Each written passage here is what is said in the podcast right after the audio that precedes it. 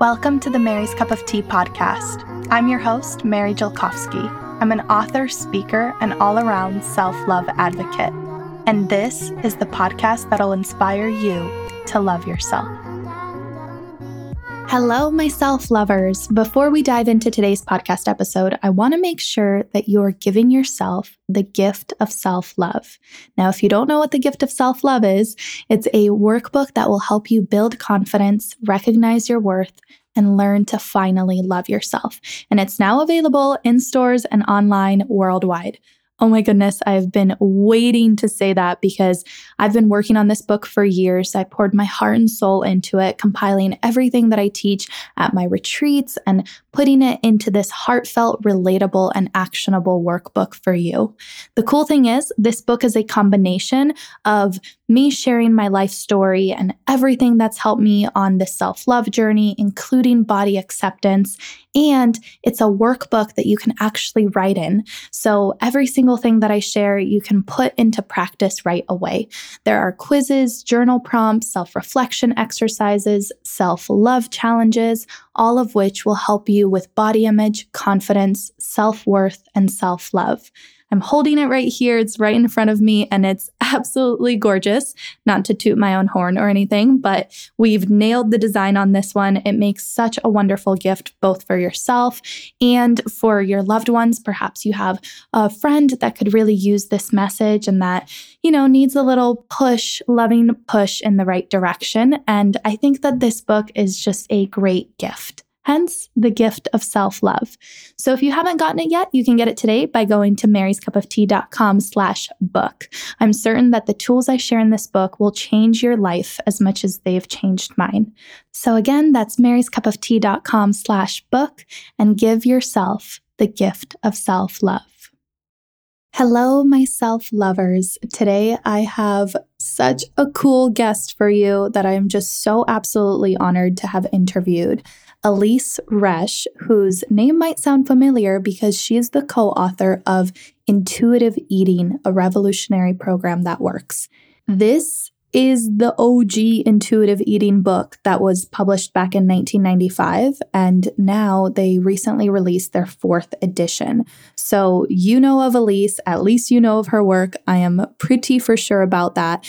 And in this conversation, we dive into so many nuances of intuitive eating, including the behind the scenes of publishing the book in the first place back in the 90s, which back then this this whole movement was unheard of, and also how intuitive eating has evolved over the years and where it's at today. We also talk about criticisms of intuitive eating and why they're just so not valid by any measure. So, if you or someone you know has been thinking about, I don't know, intuitive eating isn't going to work for me because then I'll just eat forever and never ever stop.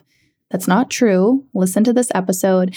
And towards the end, we talk about how to instill intuitive eating in teenagers. So, this was obviously a selfish question because my little sister just turned 13 and I want to make sure to set a good example for her, but at least give some gold onto how to tap into a teenager's psychology to make intuitive eating something that they're actually really excited to embrace. So, this conversation is rich, it's in depth. I just connected with Elyse so much, and I hope you enjoy it.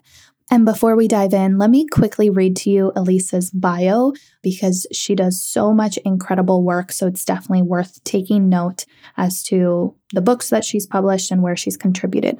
So, Elyse Resch, MSRDN, which stands for Masters of Science degree, the RDN means a registered dietitian nutritionist.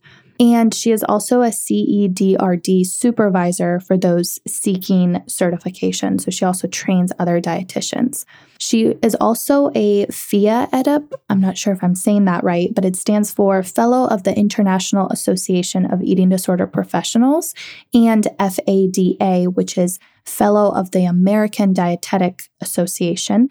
And FAND, which is short for Fellow of the Academy of Nutrition and Dietetics. I know that's a lot of letters, but basically, Elyse is a nutrition therapist in private practice in Beverly Hills, California, with over 39 years of experience specializing in eating disorders, intuitive eating, and health at every size. She's the co author of Intuitive Eating, which is now in its fourth edition, the Intuitive Eating Workbook, and the Intuitive Eating Card Deck 50 Bite Sized Ways to Make Peace with Food, which is coming this year in 2021.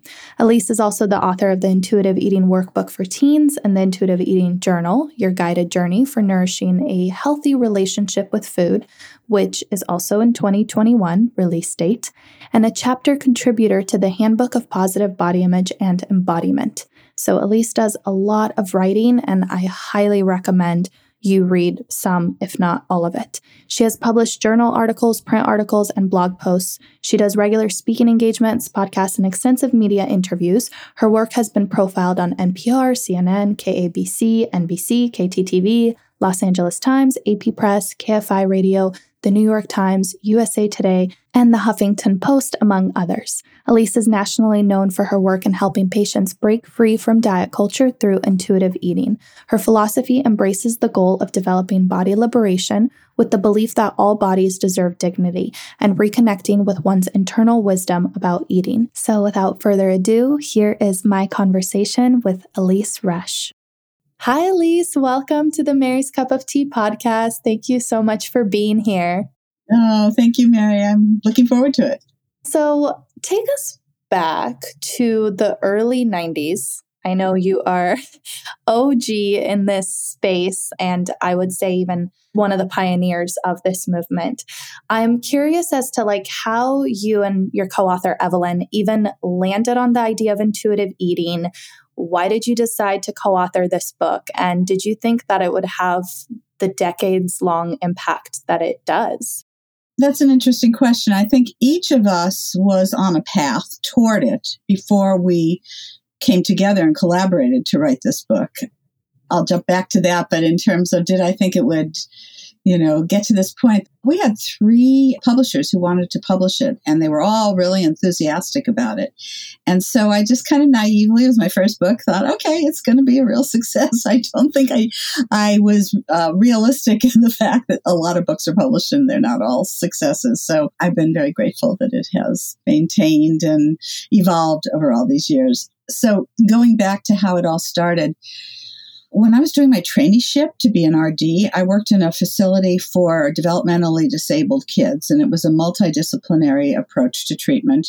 It was wonderful. I got the opportunity to work with all different health disciplines, including psychology, including, you know, these, not only the psychologists, but the social workers and psychiatrists. And I was just blown away by learning from them, along with my nutrition supervisor and all the other health disciplines that were represented. And I loved it. It was a year traineeship, and then I worked there. It was uh, through Children's Hospital Los Angeles, and I worked there for a while afterwards and really thought my career was going to be based on working with kids with developmental disabilities. I was running the feeding clinic for these kids, talking with the parents. It just spoke to me. And then I realized I wanted to go into private practice uh, and, you know, do my own thing. And that's where I thought I'd be headed, except it didn't happen that way. You know, I just didn't get the referrals for that. I started getting referrals from mostly from doctors who were sending their patients to me for what we would call now medical nutrition therapy, but it was lose weight. That's what they were telling me. Get your clients to lose weight so that they'll resolve their cholesterol issues, their blood sugar issues. It hasn't really changed today. There's such a deep seated belief that weight is connected with health. But in any case, we can get into that later. So I didn't know what to do because I certainly did not want to work in that arena, probably because I had had an eating disorder prior to that, and it was diet mentality, you know, diet and binge, and I knew that didn't work, and the whole focus on weight. I mean, I had healed that, I'd gone to therapy. I didn't want to be in that world. But what do you do? You know, you're getting these referrals. And the only thing I'd been taught to do, I went to graduate school in the um, in the 70s, a long time ago, finished in, in 1980. And the only thing we were taught to do as dietitians was to help people fix their fix their medical diagnoses with weight control and give them a meal plan and tell them how many exchanges using the diabetic exchange system but it never felt right. I'm a very intuitive person and I always had like a pain in my gut that I'm not doing the right thing. And one day there was I think it was the epitome of knowing this is the wrong thing was a young woman who came in and I'd given her her meal plan. Others were following them beautifully because they wanted to please me. And she came back to me. She said, I can't do it. I'm binging. I, I, I just can't do it. And I didn't know what to tell her. I just didn't understand what the real problem was. So move forward a bit and I started reading some of the very early literature on non-diet approach intuitive eating is an anti-diet, but this was non-diet. And one of the first books I read was um, "Fat is a Feminist Issue" by Susie Orbach, who is a British psychoanalyst. I think she was Princess Di's therapist. Princess Di, who had had an eating disorder. And I read uh, Overcoming Overeating by Jane Hirschmann and Carol Munter, and some of Geneen Roth, who was a layperson who wrote Non Diet.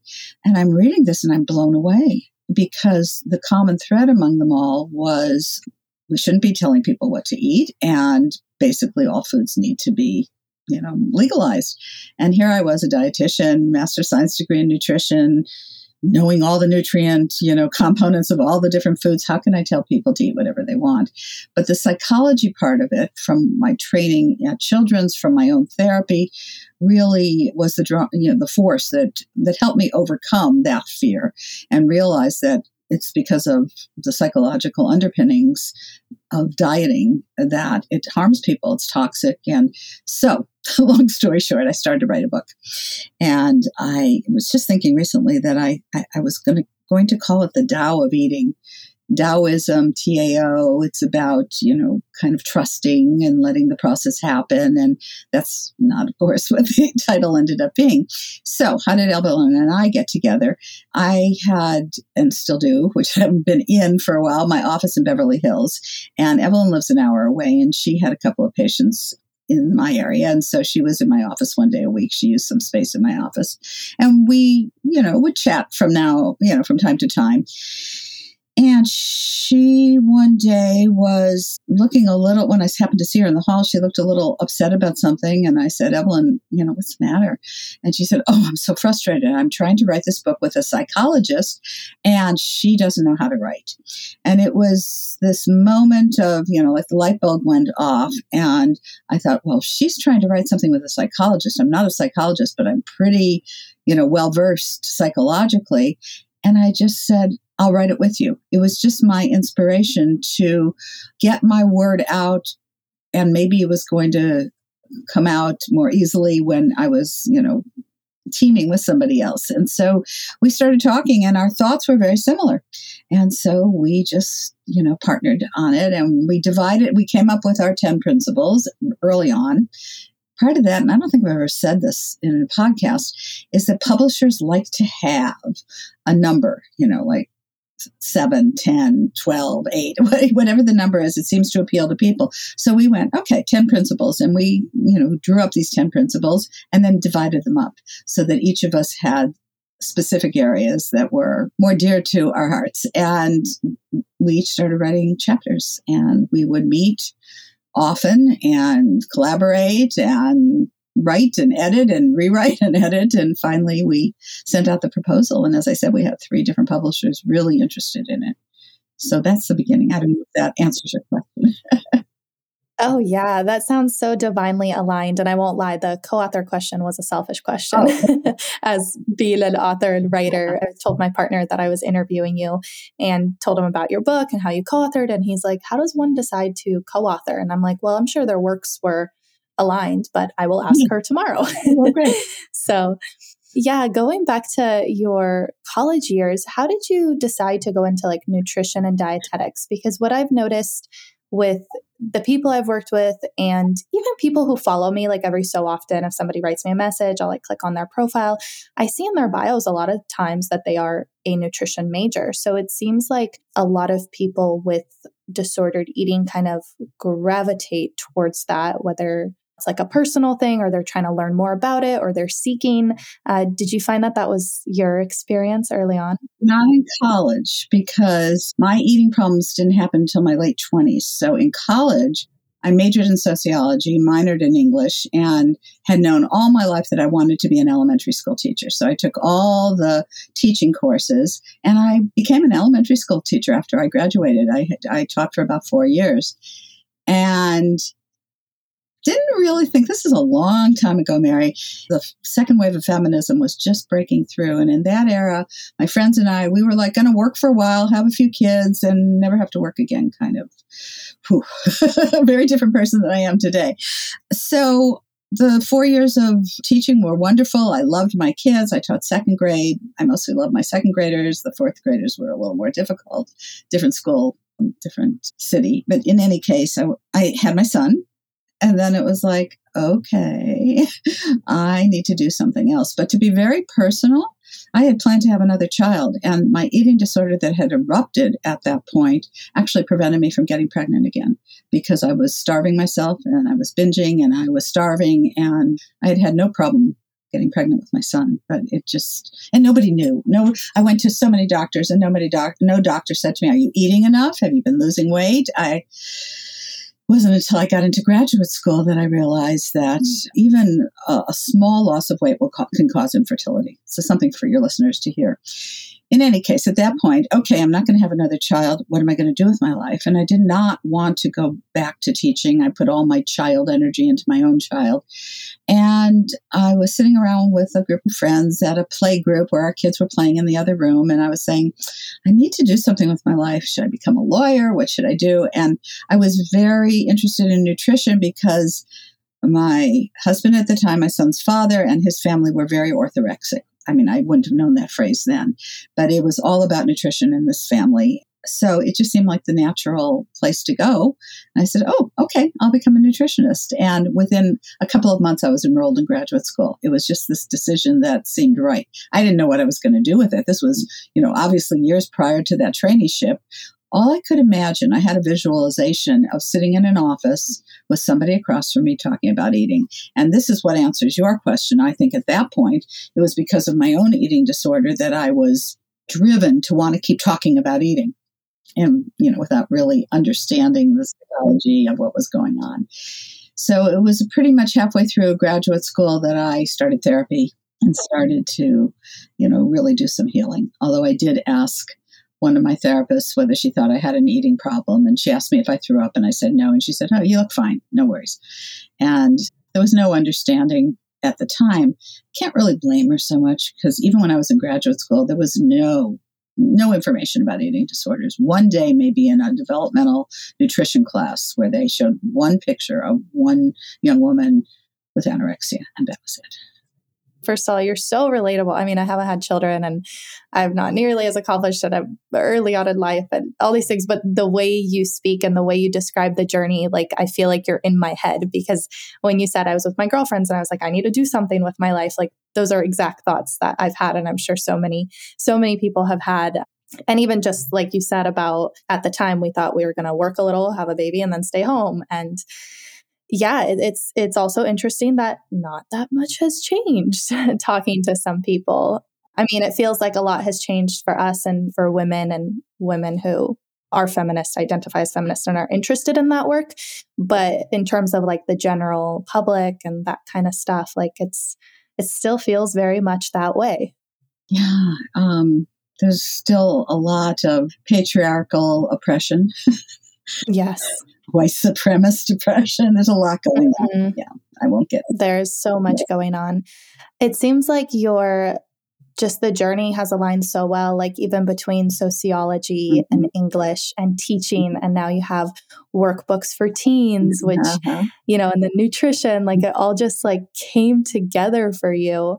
What do you like attribute that to? Well, it's it's interesting that you're saying that because just before I started graduate school in nutrition, I was writing poetry. I was studying women's literature uh, at UCLA Extension, not for any credential. I was just I wanted to. My mind needed to be active, and I thought, should I get a master's degree in English you know, this was even before I sat with those women about what am I going to do. And I finally realized that I had interest in both science and literature, and I thought, no, I'm going to leave literature for my avocation. I mean, I read a lot, I wrote po- poetry a lot. Um, I don't want to ruin that. I thought I'm just going to go into science and, you know, do my work through that. My degree is economics, uh-huh. and I do this. Uh-huh. And people are like, well, why'd you major in economics? And I'm like, well, I love economics. And somehow, in, in ways that seem surprising to others, but for example, behavioral economics mm-hmm. Capitalism and all those forces that come into play and also diet culture and oppression and fat phobia like it all kind of relates yes. but i don't think people get that until they're in the nuances of that and until they actually like accept and embrace that your journey doesn't have to be conventional so i think you're just like a prime example of that that you weren't like nutrition write a book about nutrition and um, then do it forever you know? And so for me that is very inspiring. Like oh i'm so glad about that. And and yes and i think you take in your wide or you know range of knowledge and study and you put it into just what you're saying into this work. As you were saying earlier about my books i mean sure i got to do all my writing and still be within this profession. You know how wonderful is that? Yeah exactly. Why do you think that anti diet culture, body acceptance, and intuitive eating has gained popularity over the recent years and you know the past few decades since you wrote the book. Like do you think it was very timely? Were people just fed up and looking for this? Or like what what happened? Well i think up until the last few years it was people who just happened to be sick of dieting and would you know look for books that were not about dieting. And it, it obviously it kept selling, it kept growing because we wouldn't have gotten all the additions, but it's exploded in the last few years. And I thought about this a lot and and I have thought about this a lot. And I think it's a convergence of a number of things and I might get a little bit political right now, but I think the 4 years of the presidency that we had prior to now was so offensive to women and converging with the Me Too movement and the, uh, the Black Lives Matter movement and the place at which women are starting to say, no, nobody's going to tell me what to do. Nobody's going to tell me what size I should be or what I should eat. And and I think the vehicle of social media, which can be very damaging but can also be very helpful, I think you know the social media was able to bring this message out and you know one person touches another person follows another person and people start looking at it. And so i think all those things came together and that's why. I just you know nobody wants to be told what is right or how their body should look or you know yeah. so we're breaking it's a feminist piece. It's a huge feminist do you think that like in history books or when we take a sociology class in the future like is this going to be considered like fourth-ish wave feminism? Oh yeah. I think so. I do yeah. Think, and wouldn't it be nice if they mentioned intuitive eating and health at every side? I was just going to say, I hope that they write that in the little text. I hope so. I hope I live long enough to be able to read that. I, I, see it. I mean, the impact and the ripple effect, it would, it, it's historical. It is historical. Well, I had a teenage uh, client, a boy client, um, I don't know, maybe uh, within the last year, who said to me, huh, this is kind of like a, a movement, like a revolution. I said, yeah, it is. It actually is.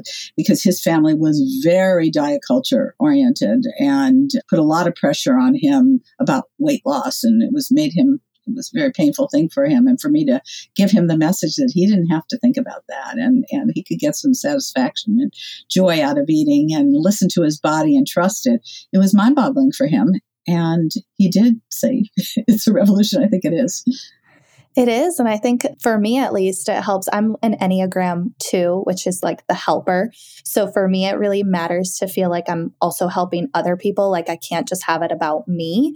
And so when somebody presented it to me that way, that you know, it's a revolution, it's a movement by breaking free for yourself, you're also breaking free for others. Like that keeps me motivated. So I want to say something in relation to that, Mary, that's so spot on. I am Jewish, and within my religion, there's this concept value called tikkun olam, and it basically means one of the goals is to heal the world.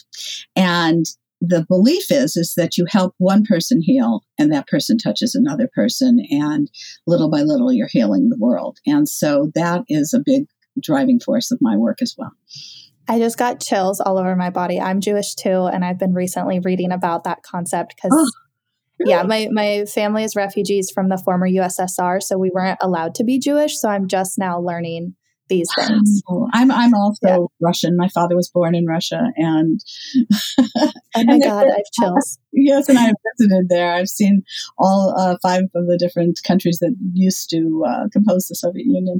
So yeah, it's amazing. We just went to Russia right before the pandemic for my first time because wow. my dad lives there. It was crazy. I mean, they still have like portraits of Stalin in their restaurants. Oh. Like it's oh. a whole different world out there. Well, we never got to when I went on this tour. This was in 1988. We weren't allowed out on the streets. We didn't get to go into restaurants. We had to eat all of our meals in the hotel. We picked up by mm. the bus and taken to places to see. And so I didn't get to see any wow. of yeah, Wait, was, 1988. That was right before the fall apart. Yes, that was right before. So it was still the Soviet wow. Union, and I got to go to Moscow, and it was then Leningrad, and Tbilisi, Georgia, and Yerevan, Armenia, and Baku, Azerbaijan. Places that incredibly full of history places, and I felt yeah. feel very lucky that I had that chance then.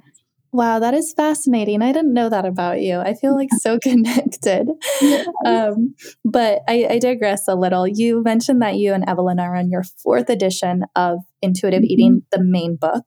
Um, mm-hmm. It just came out earlier this year, I believe. Last year. Last year, 2020. Gosh, everything's a blur. How has intuitive eating evolved over the years. What are we on? Like 25, over 25 years now, like both in the movement and the book. Yeah, it's 26 years since the first edition came out. In fact, we were going to call that edition the 25th anniversary edition, but our publisher didn't like that and just wanted us to call it the fourth edition, which was fine as well.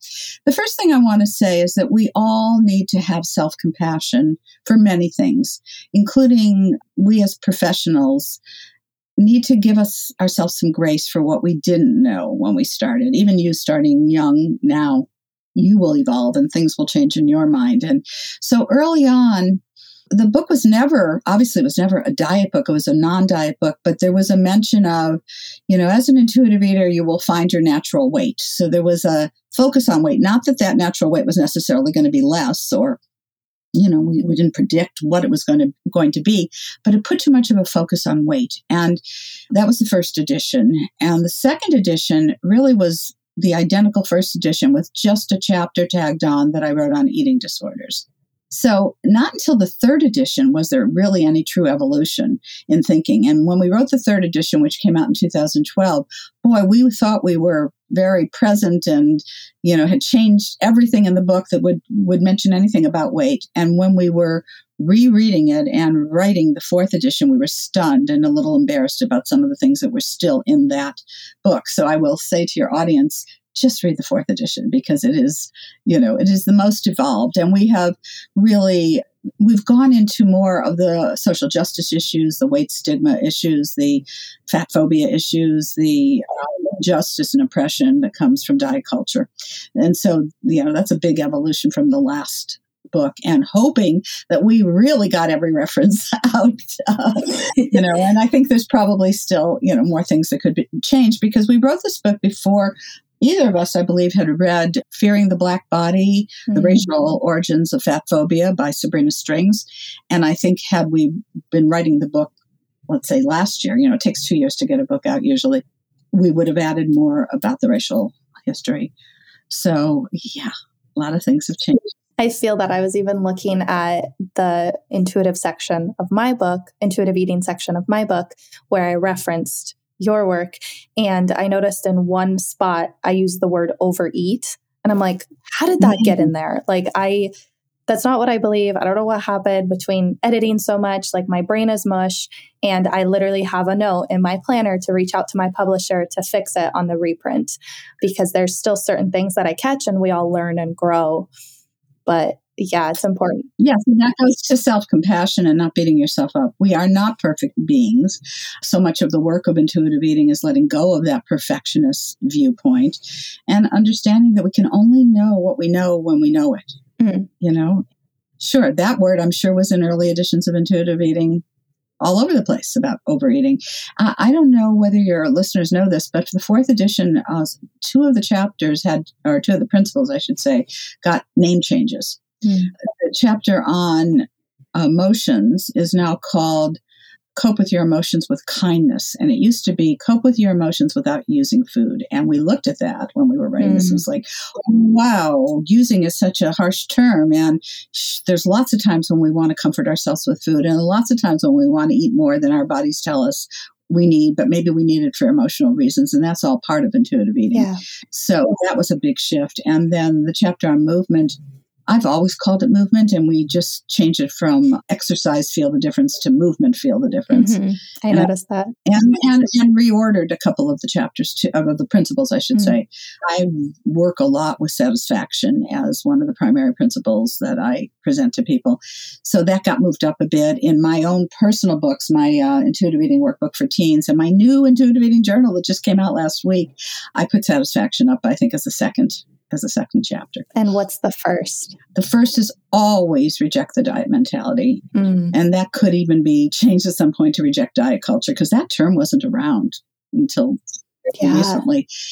It has to be the first that we talk about because you cannot really learn to trust your body, tune into your body if you have in the back of your mind, yeah, if this thing doesn't work, yeah, there's that diet. I mean, there's always new diets popping up that I'll try. So there has to be a place within someone where they realize that they can never diet again, where dieting is toxic, where dieting is just harmful to them, their physical health, their mental health, you know, every part of them, to their soul. And so they're at this mm-hmm. point where they will never go on another diet. And that's why it's always the first chapter. Just as gentle nutrition is always the last chapter because it's it almost doesn't even need to be talked about because by the time someone is fully trusting of themselves, everything works out just fine. Yep. I couldn't agree more. I remember exactly where I was and when I was when I was listening, because I read uh, Intuitive Eating on Audible. When I was listening to the first chapter of Reject the Diet Mentality, I was still living in Canada. I just left like a really bad relationship and I was all alone in this apartment with just this like styrofoam pad I would sleep on. And, anyways, I remember getting ready for work or school and having intuitive eating in my earphones. And it was the chapter on reject the diet mentality. And the words that like downloaded into me, the ones that I lived by from then moment on, is no matter what, you will not go back to dieting. It was like always, no matter what. And at the time, I was really struggling with binge eating. And I would tell myself, like, no matter what, you're not going to restrict. And that was just like my little mantra that came from that chapter. Oh, I'm so glad. So interesting. Even before I wrote the book, the original book, did co-wrote the original book. I had this I'd forgotten about this, Mary. I had this little sheet I would give out to clients and I called it the eating emergency. I don't know why I called it that, but it was for people who were binging and they didn't know what to do with that.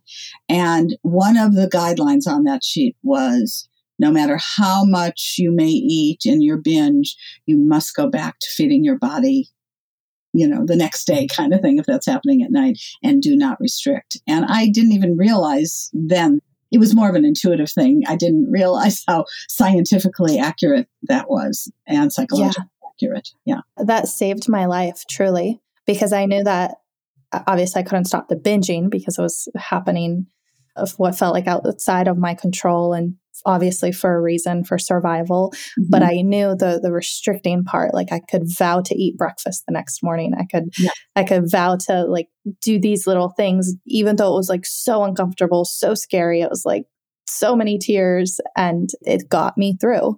So i love that that's the first principle obviously the biggest one you mentioned satisfaction.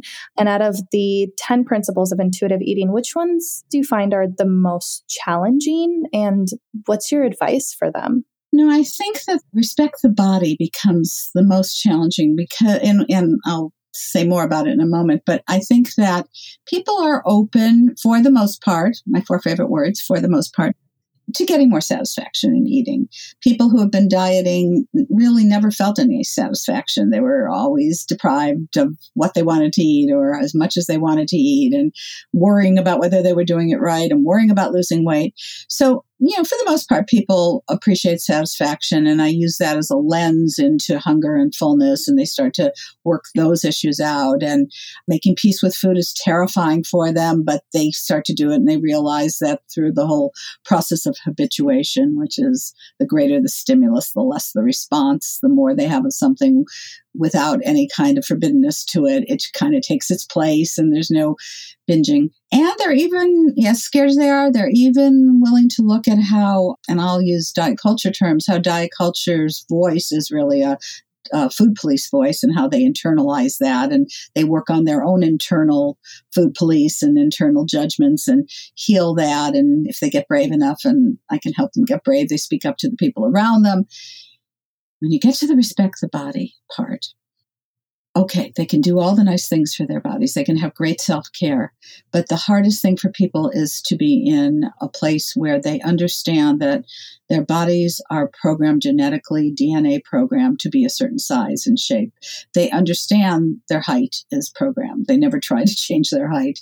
Maybe in ancient China they did, but not, you know, not now and just that coming to terms with this is my body and I want to do, okay, I can say respectful things, I can do respectful things, but do I really believe that this is a body that is wonderful in the here and now body I have and, and be not hiding some agenda of trying to change the body. I think that's the hardest part.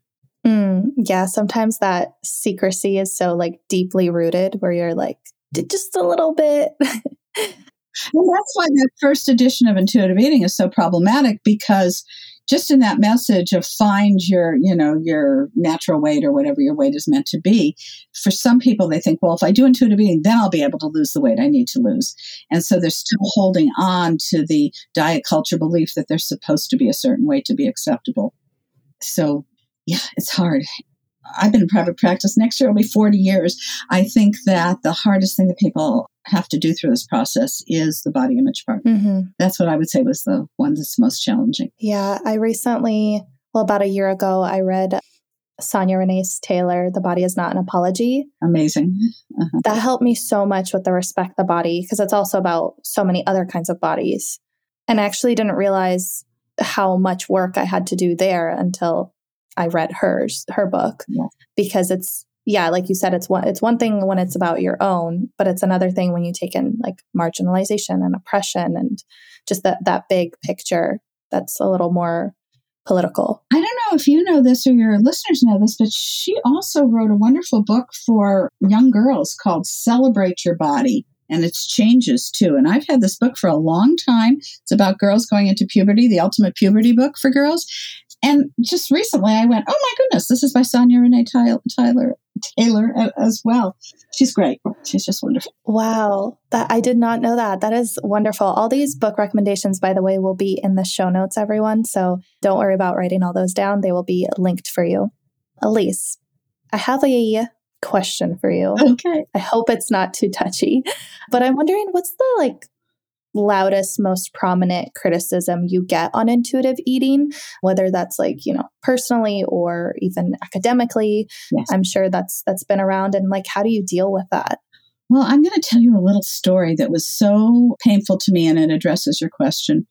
Many years ago, I think it was actually during the time that Evelyn and I were writing the third edition, I was signing up for a conference and I noticed in the brochure that someone was speaking on intuitive eating. And I was like, whoa, somebody's talking about intuitive eating. So I contacted this person and said, Hi, I'm Elyse Resch. I'm one of the co authors of Intuitive Eating. I'm going to be at this conference. I hear you're talking about intuitive eating. And the person said, Oh, yes, this is going to be great. You know, please come yada yada. So the night before the talk, I had a flash drive with slides and I thought I'll take a look at them beforehand. And I saw that this person, I'm not using the gender, this person was bashing intuitive eating. And I was shocked. And next morning I went to the the room where the talk was. It was standing room only. People were so interested in intuitive eating. And the person brought me in and said, um, I'll just use they. They brought me in and said, Oh, sit here, got a chair for me, and introduced me as one of the esteemed authors of Intuitive Eating.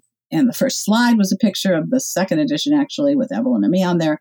And then they began to bash intuitive eating. And what their bashing came from was they said they looked in the dictionary and the dictionary uh, they looked in the dictionary for the definition of intuition and it said instinct and then they said well we all know that we can't eat by instinct alone and interestingly, as the talk went on toward the end, I think this person was uh, promoting a book of their own. In any case, I left that room. I was so upset. So many of my colleagues and friends came up to me, "Are you okay, Elyse?" And I, I was really, I was really shook by it. And I called Evelyn, and ironically, she was going to be on the panel with the same person the following week, and it was very upsetting. So that's actually what led to the true definition of intuitive eating, which is the dynamic interplay of instinct, emotion, and thought. Instinct is one part of intuitive eating. That's the survival brain, the reptilian brain that the dinosaurs had. That's what gets us to eat, like when we're in primal hunger and haven't eaten for many hours. Chemicals like neuropeptide Y are released, hormones are released to get us to eat. And what we think of as binging and being out of control is truly survival. So that's one part of it. But we also have emotions. We have the emotional layer of the brain, which is the limbic or the mammalian brain. And our emotions, one way or the other, can affect our hunger, our fullness. And luckily, we have the cognitive part of our brains, the neocortex, which is what differentiates us as humans from cats and dogs, who are also emotional but can't talk the way we do.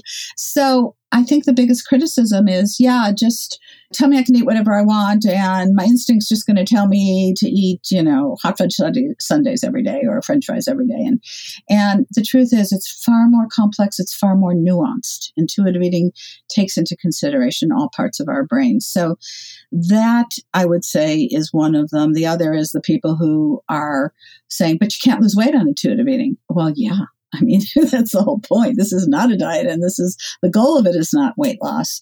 That's another criticism. And yes, and that part about making peace with food is connected to that. Well, my tongue just tells me I want this or that. I'm going to never stop eating. So, also, one last thing within the eating disorder community, treatment community, there is much more openness today to intuitive eating than there was years ago. And there was just this kind of standard well, you can't use intuitive eating with treating somebody with anorexia.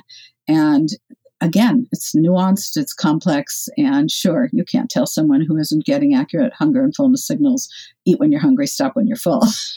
Which, by the way, is not intuitive eating like the hunger fullness diet. That's not what intuitive eating is either. So, there's many other things can be worked on and thought about within the realm of intuitive eating in treatment.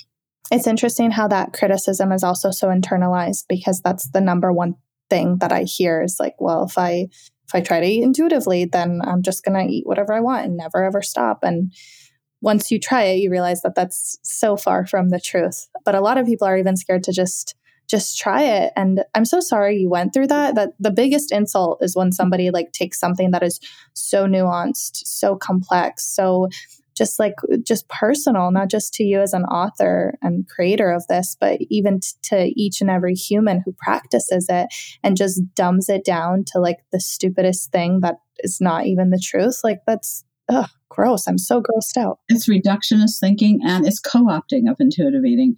And there's also a lot of celebrities that co opt co-opt intuitive eating. You heard about the uh, intuitive fasting scandal. Did you hear about yep. that? yeah, I, I intuitively fast when I'm sleeping. you know, I'm not eating while I'm sleeping. That's intuitive, but oh my goodness. Anyway, I won't go on on that one. Wow. How do you like even personally? How do you work through that? Well, Evelyn and I get very upset and we think about lawyers and we think about suing. And then we realize that these people have far more resources and money than we do. And it's not going to go anywhere. So we write about it. We talk about it. We help people understand well, that really underneath it all is they're all very threatened by intuitive eating because it has become so well accepted and it goes against their, you know, their diet mentality, their diet culture. And so they try to pull it in as if they're promoting intuitive eating so that they don't lose their place in, you know, out there in the media. So. Yeah. I truly think that intuitive eating is going to be one of those things that's the first thing that's taught in like a nutrition class or in a dietetics program and that it's going to really disrupt diet culture. And of course, when it's a 70 plus billion dollar industry, a lot of people are going to be upset about that. Yes, yes, absolutely. Which I think a lot of criticism, at least for me personally, it almost like further proves the point. Right, that's what I'm saying. Right, doesn't it? Yeah. Doesn't yeah. it? You know, they're so threatened by it that they've got to criticize it. If they really embraced it, they wouldn't be threatened. They wouldn't be criticizing. So yeah, and they'd probably be a lot less hangry. That's perfect. um, I another selfish question. I have a little sister. Uh-huh. She is almost 13 at the time of this recording, but by the time this comes out, she'll be a little teenager. How can I instill intuitive eating into her, given that she's at an age where diet culture is just so omnipresent? I mean, most of her time, especially with the pandemic, a lot of her time was spent on TikTok. And now that she's back in school, they're, you know, eighth grade girls. I remember what that was like. Sometimes I find that, I don't know, some, eh, sometimes it's that effect of like, if I say something or if I give advice, a teenager does like the opposite. So, what's a way to instill that into into young ones? It's a very important question, and it is what the foundation of my intuitive eating workbook for teens is.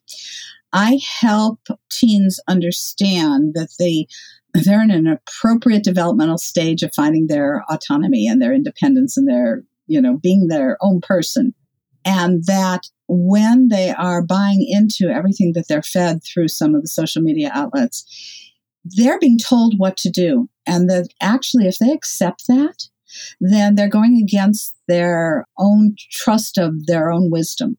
And that intuitive eating is autonomous. It's telling them that you have the wisdom within you. Nobody's going to tell you how to eat or what to eat or how much to eat or what your body should look like. And so think about it for a moment. Think about do you want to be just part of the crowd that, you know, just the sheep that are being led down, you know, at the farm? I'm being told where to go and or do you want to be your own person? And I have found that so many of the teens I work with are really interested in the fact that yeah it's okay for them to be a little rebellious. It's okay for them to be you know independent. And let's rebel. Let's put the rebellion into the arena of not buying into diet culture because they're trying to control you. Don't you want to be your own person and then on top of it, I am just stunned and delighted by the fact that so many of the teens I work with are very open to social justice issues. It's the one thing that I can, well, that other piece, of course, but the one other thing that helps me get through to them is looking at the oppression of diet culture. And they pretty much always say, Yeah, I want to change the world. Yeah, I, I don't want, you know, I don't want people to be oppressed. All people are, you know, equal okay, then why are we judging people of different sizes and shapes? And intuitive eating embraces you can be whoever you are and be wonderful for who you are. So, wow. No, I'm so impressed. It's almost like it's it's almost easier when you phrase it that way to instill in teens because you kind of tap into their innate desire to individuate a little bit and that autonomy that they're seeking and that rebellious nature and combined with how especially this this generation is so aware to social justice concerns yeah. and they want to be a part of movements that you just like combine those two things and it's I feel like it's almost easier than with adults who have had certain things ingrained for decades. I, I agree. Wow. I agree. And so in the first chapter of the teen workbook, I talked about autonomy. And this was this was my hook to try to get them in in that first chapter. So I love that. Well, I'm gonna hook my sister into it, and I'm adding that to cart right now.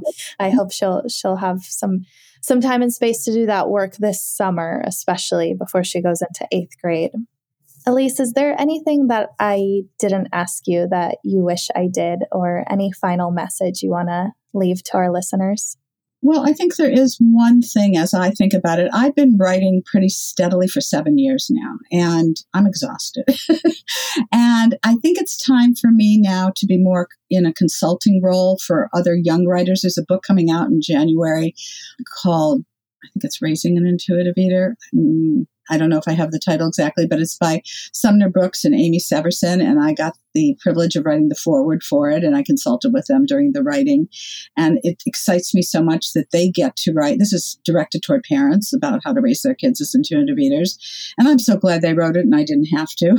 And so I think that it's time to uh, be educating younger people to carry, you know, the torch on this.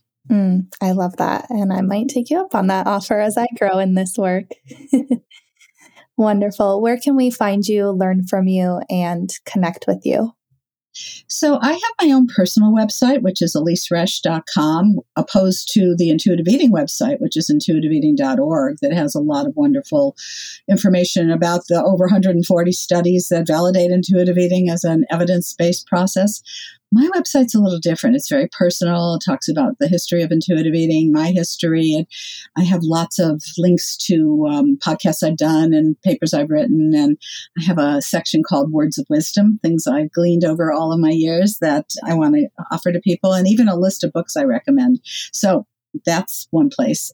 I'm on Instagram, Elyse Resch, and I'm on Twitter and Facebook. It's all under my name. But truthfully, I don't spend a lot of time on social media. I'd rather be reading books and working on my jigsaw puzzles that are my new obsession. and you can also, if you have a question, I will do my best to answer through my email, which is elyseresch at gmail.com. Mm, that's so generous of you. Thank you so much. Thank you for your time and words of wisdom. I'm going to be looking at your words of wisdom on your website too. I'm just so excited for this interview to come out and for everybody to get like in that nuances of the origins of intuitive eating and how this this great movement, historic movement came to be. Thank you. Thank you for the opportunity. I love talking with you. You're just a wonderful young woman. I really appreciate that. Bye everyone. Thanks for listening. One last thing before we farewell. If you've been enjoying the Mary's Cup of Tea podcast, we would greatly appreciate if you could leave a short review on iTunes slash Apple Podcasts. Your feedback helps the show so, so much. I absolutely love hearing from you. And as somebody whose love language is words of affirmation, your words mean the world to me. Just go to the Apple Podcasts app and scroll all the way down until you see the review section. And from there, you can just tap the star thing and leave your own review you. Thank you so much for supporting me and this greater message of self love for all. Also, feel free to send this episode to a friend and spread the gift of self love. And speaking of the gift of self love, make sure you pick up my book, which is available in stores and online worldwide. Just head to maryscupoftea.com slash book and you'll find all the links to give yourself the gift of self love. I love you all so, so much, and I will talk to you next time. Mwah.